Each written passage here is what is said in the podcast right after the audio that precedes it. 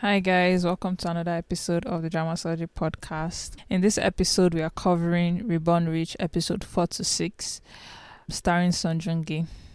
Yeah, I mean, this past three episodes were really good. He answered a few of the questions I had from last episode, episode 2, where I mentioned, you know, being unsure about why Song Joong Ki's character was, you know, taking the role of like a villain. He's um trying to take over Sun Yang Group, as he says, as he said in the preview for episode seven, um, that he wants to buy Sun Yang Group. That's what he wants, right? And um, I did mention last um episode that I covered that um I wasn't sure why he wanted to go this far, given that his grandfather wasn't a terrible person.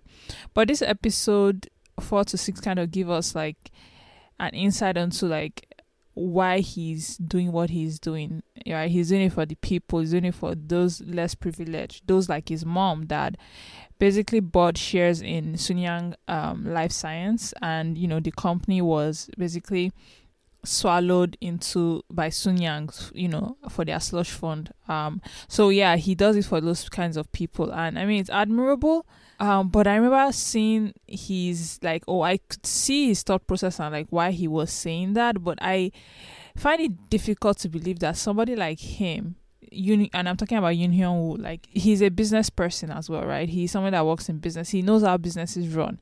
I don't think I could fault Sunyang Group for doing what they do because I mean we all know no people tell us you don't invest in stocks. Like stocks are volatile. You do not invest your whole life savings into stocks and then be shocked when it disappears. That's the whole point of why people say stocks are not what they are not good long term investments right? So I don't know why he's shocked that like the company went bankrupt and like I don't know why he's angry angry that his mom lost all the money and like people are you know getting bankrupt because of it. Like that's you're not supposed to trust people like that right? It's not like government bonds bonds or anything. Like it was government bonds that you put your whole life savings into and it went bankrupt, then you'd be like, okay, yeah, I'm pissed at that. But like corporate stocks are not something you're supposed to put money into. So I don't know why he's particularly pissed and why I don't know if I like that that's the motive they are giving him to take over Sun Yang Group. Because I guess the idea is that oh he'll take over Sun Yang Group and do better, you know, be a better person. But I mean that's not how businesses work.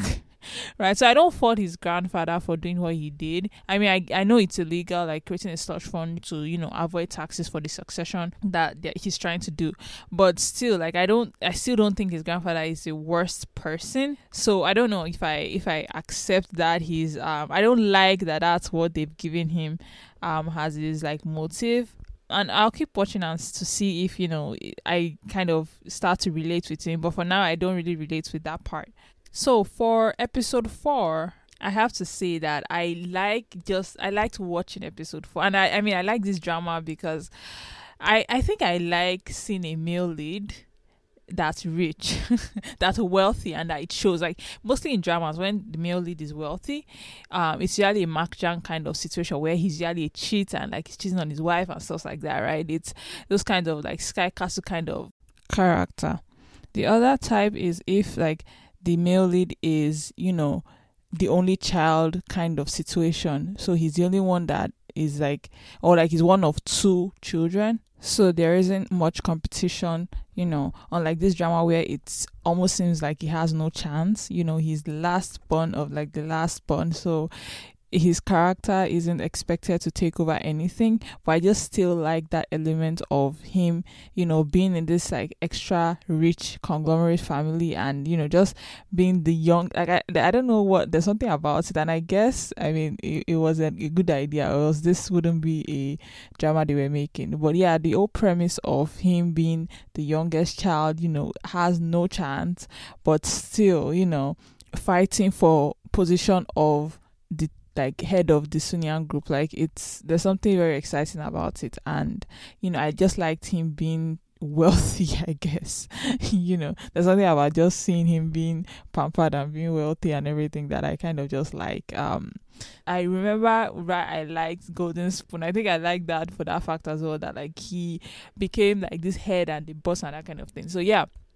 I have to say that um, I like the fact that you know the melody is considered is rich um, and also smart. Right, that's another thing. He's not he's not fake smart like in like movies where the main character is like rich or wealthy like he is not like a fake smart person he's actually a smart person um and he's not like immature anything right everything about uh, Song Joong-ki's character in this drama Jin Dojun is just I just love seeing it I love seeing him follow his grandfather being really smart like I just there's something about it that I'm like I love I love this drama already, right? So yeah, that's I think that's what um I really liked just watching that aspect of this drama.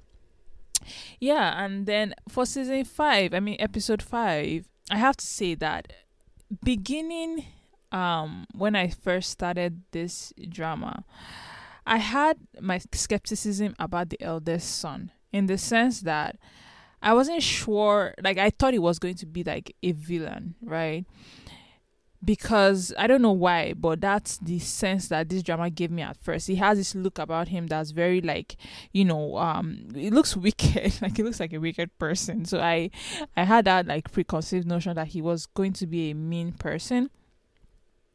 But I'm actually finding out, like, especially in season in uh, episode 5 they show this scene where after he you know takes over handles still right and there's a scene when they're having dinner and basically his dad the grandfather um goes like tells his wife to give him a new uh, bowl of stew or soup.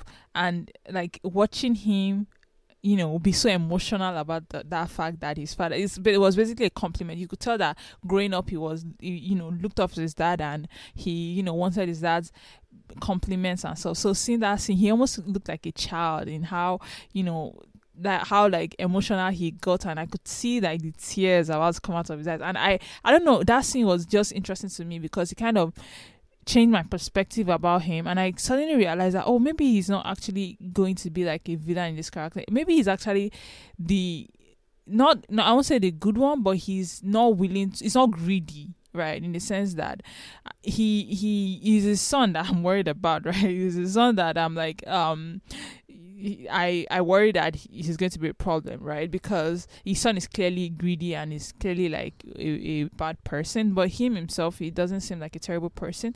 And I just liked that scene in that moment, and I yeah, I just I really really it was a shock because I wasn't expecting it, but yeah. It's interesting as well that like we're beginning to see this little romance between Shin Hyun-bin's character and um Song Joong-ki's character, right? Uh, which is interesting because I I don't know how I feel about it yet. I like that in like episode one or I think episode two.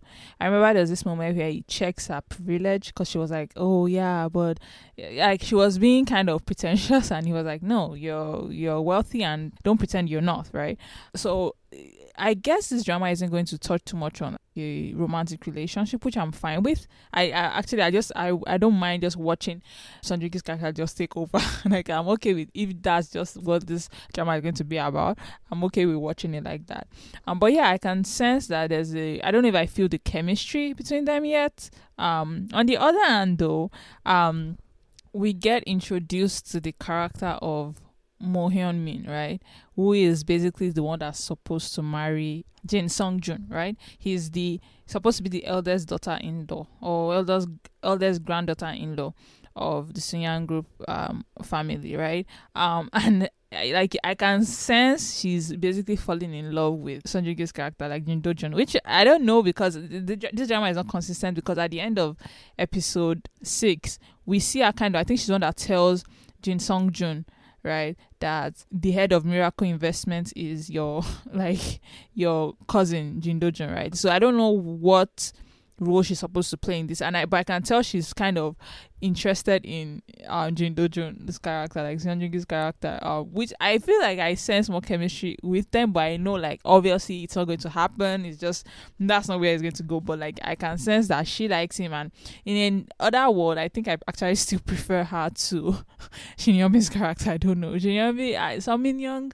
is not impressive yet, right? She's not a prosecutor yet or anything, so she's not particularly impressive. Whereas I can see just how smart Mo Hyun Min is, right? Hyun Min seems like a very smart girl and and I actually think that her character and Son Joong-ki's character are very similar. Like they are similar people. They are both very smart. They both know what they want. They are both focused, and so they would get along well. But I know that this drama is not going to do that because Shin Hyun-bin is the female lead, which is fine, but I'm enjoying what I'm seeing for now. But yeah, that's um, my review of episode four to six. This drama is kind of slow, so I actually now understand why they decided to make this air three times a week rather than two because even up to episode six the drama is still kind of slow I haven't gotten that sense of like accomplishment. I mean, there are a few scenes where I'm like happy that he's one upped his grandfather or one upped one of um, his uncles, but generally it's still kind of slow. And so I expect to see more of that in episodes to come. Uh, because now, like, they all know who he is and that he's the CEO of Miracle Investments. So I hope that there's more action involved and more stakes. Uh, because I think his character needs more stakes. I feel like everything is kind of too easy for him at this point. So giving him more stakes um would be good. I realized that Barrow plays his younger brother in the first life, and I don't know if we're also going to see him in the second life because I would be interested to see how he his role will be played out, given that he's somebody that Son Joong-ki's character he um Yoon has a connection to, right? An emotional connection to because I feel like Jin Do-jun is kind of not emotionally tied to anybody in that family, which is a problem because I can't really relate to him yet um because I can't sense any emotional bond with any but any specific person. So maybe introducing his brother would be an interesting way for this drama to um take the plot. But we'll see. But yeah, that's it for episode four to six of Reborn Rich. I enjoyed watching this couple of episodes. And yeah, thank you guys for listening. Um, you can follow me at facebook.com slash dramasology. I'm also on TikTok and my website is dramasology.com where you can basically see all my episodes. Yeah, thank you for listening. I'll see you again next week. Bye.